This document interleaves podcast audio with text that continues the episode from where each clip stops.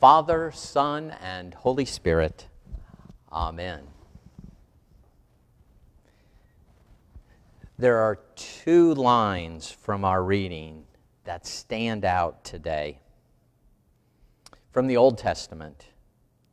And they took Joseph to Egypt, and the confession from the disciples Truly, you are the Son of God. Today's readings are readings of stories about detours and how God uses detours to teach and shape us for the journeys that we will be on. God places in our heart dreams. Dreams about what God would want us to do to further God's kingdom. The one we might remember the best is Martin Luther King Jr., who said, I have a dream. And the dream is for a society, a culture that sees people equally, not by the color of their skin. It's a dream that God put into King and is continuing to be carried out in our world though so much struggle is going on about it.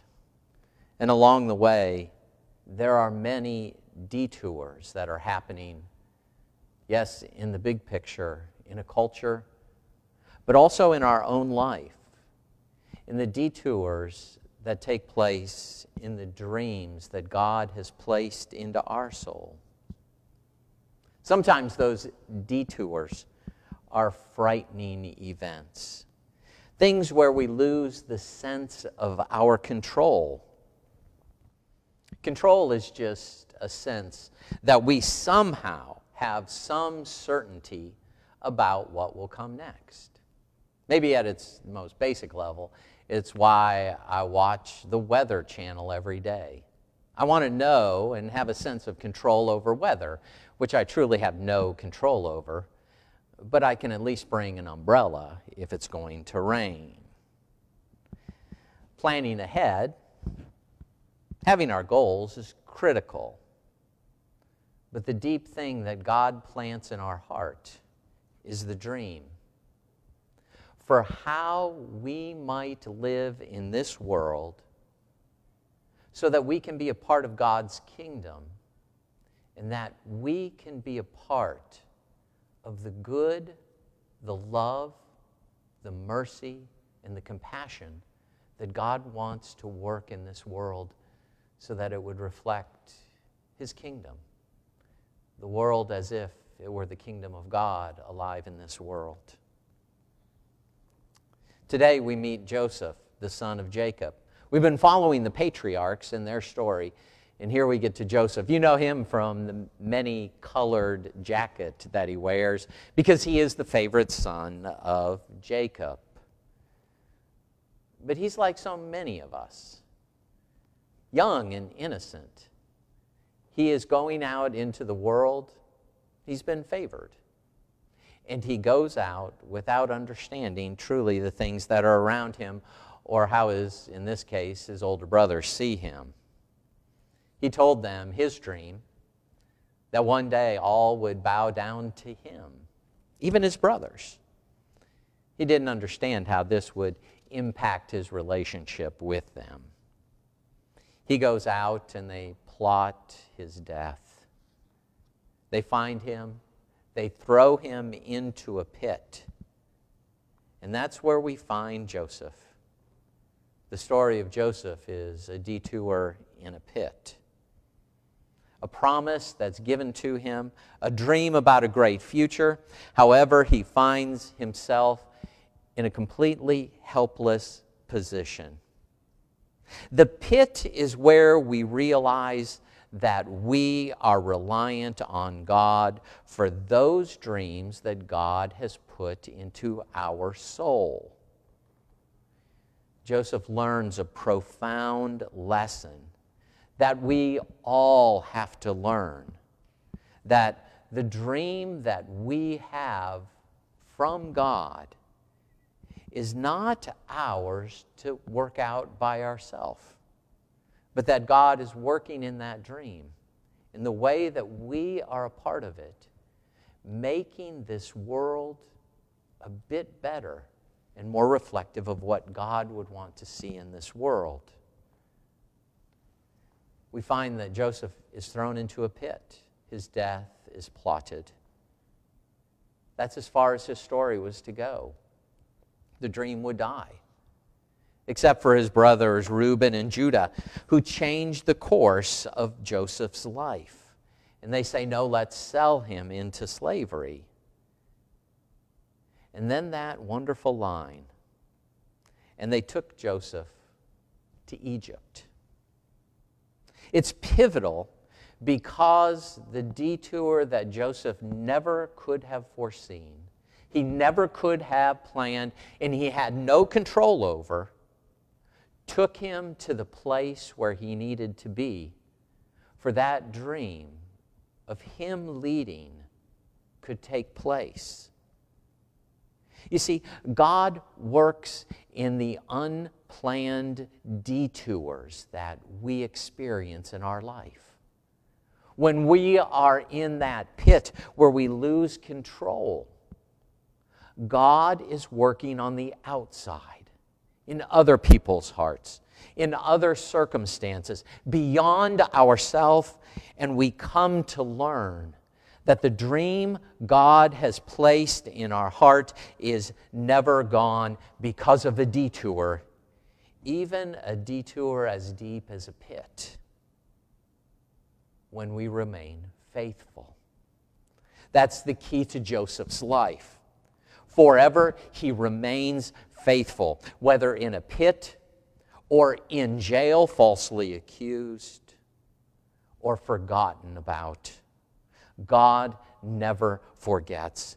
God never stops working. God takes that dream that God has planted in our soul, and God is working so that it will work through us. Sometimes we are in a pit. Faithfulness is the response. It's kind of where we find our disciples. Last week, we had the reading of the feeding of the 5,000. Each of the disciples, the 12, were each given a basket of the leftovers. They were to take those fish and that bread out into the world and to show compassion. Because at the beginning of that story, they had no compassion. Let the people go feed themselves. And Jesus says, No, take these leftovers and you will be responsible to share grace and compassion with the world. You give them something to eat. Jesus puts them on a boat and sends them to the other side.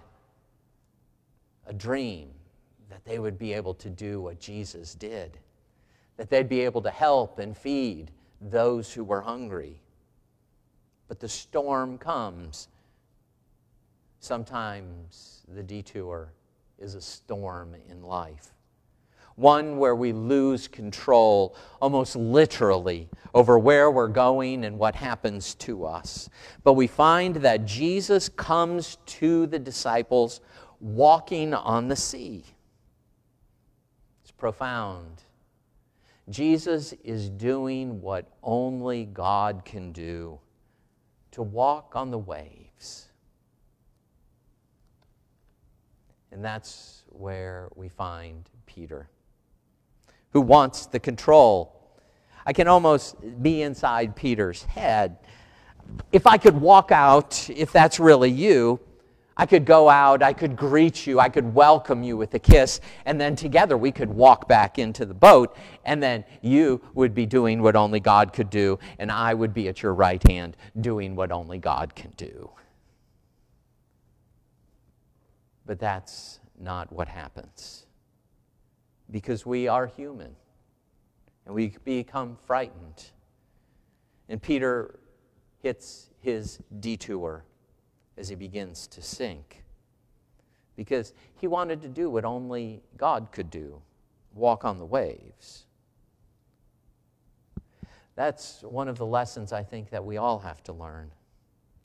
At some time, We have an illusion that we can accomplish what only God can accomplish.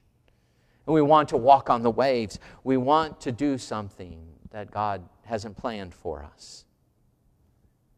And that's where we find the beautiful line as they get back into the boat. The detour of trying to be able to do what only God can do is reflected in the words of Peter.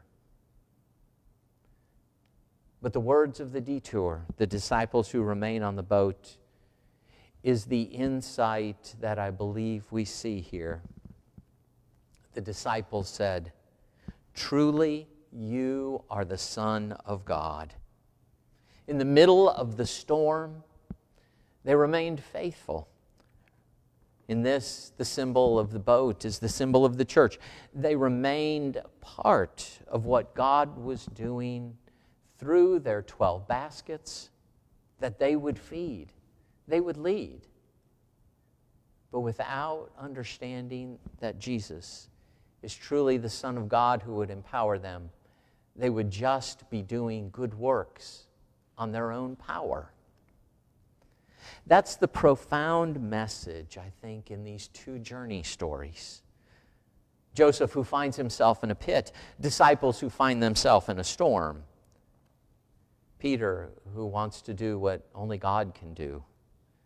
And the disciples who come to understand the works that they're to do can only be done when they understand that it is truly the Son of God who is there with them as they are struggling in that storm. Maybe you find yourself today in a pit. Maybe you find yourself in a storm. If you're in that pit, God is working, making a way, just like for Joseph, so he could move to the place he needed to be in Egypt. For the disciples in the midst of the storm, to the realization that God is at work and we're not God. We have to rely on presence of Christ, who is the Son of God, who gives us the power to be able to do those works of compassion from the safety of that boat. Storms, pits, life's journey finds us all in different places. But it's God who is working so that dream, that dream that God has placed into our soul, will impact the world, not because of our power, but because of our faithfulness in following who Christ is and what he has called us to do. Amen.